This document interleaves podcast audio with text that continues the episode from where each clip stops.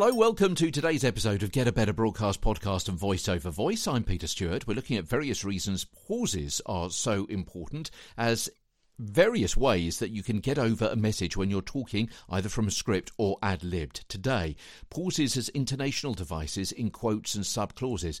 And we kind of touched on this when we were talking about intonation and how you use your change in intonation to signify to a listener that you're quoting somebody else. So if you missed those episodes, go back to season one of the show and you'll be able to see those clearly annotated episodes in the archive running order. Yeah.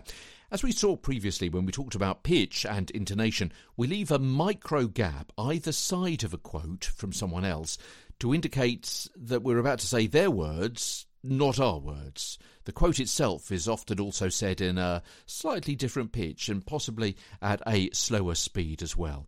Let's give you an example. Perkins told us, I'll sue if those allegations are repeated, and then thumped our reporter in the chest.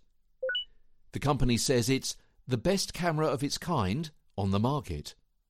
Yeah, so you can see in those two circumstances, the the quote from either Perkins or the company are clearly separated from what I'm saying. Yeah, I, I'm quoting Perkins saying, "I'll sue if those allegations are repeated," and the company saying, "It's the best camera of its kind."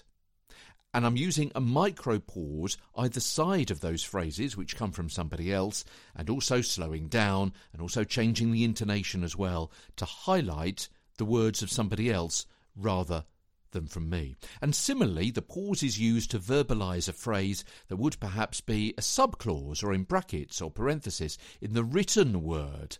Here's another example. And you can get her new novel, which is the second in the Blandford trilogy, with our exclusive discount code.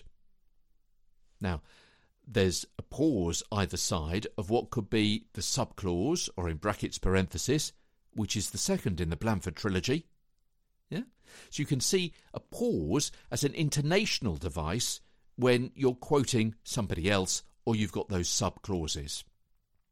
Tomorrow, the pause as a seesaw in a fulcrum within a story. Hmm. You remember the fulcrums?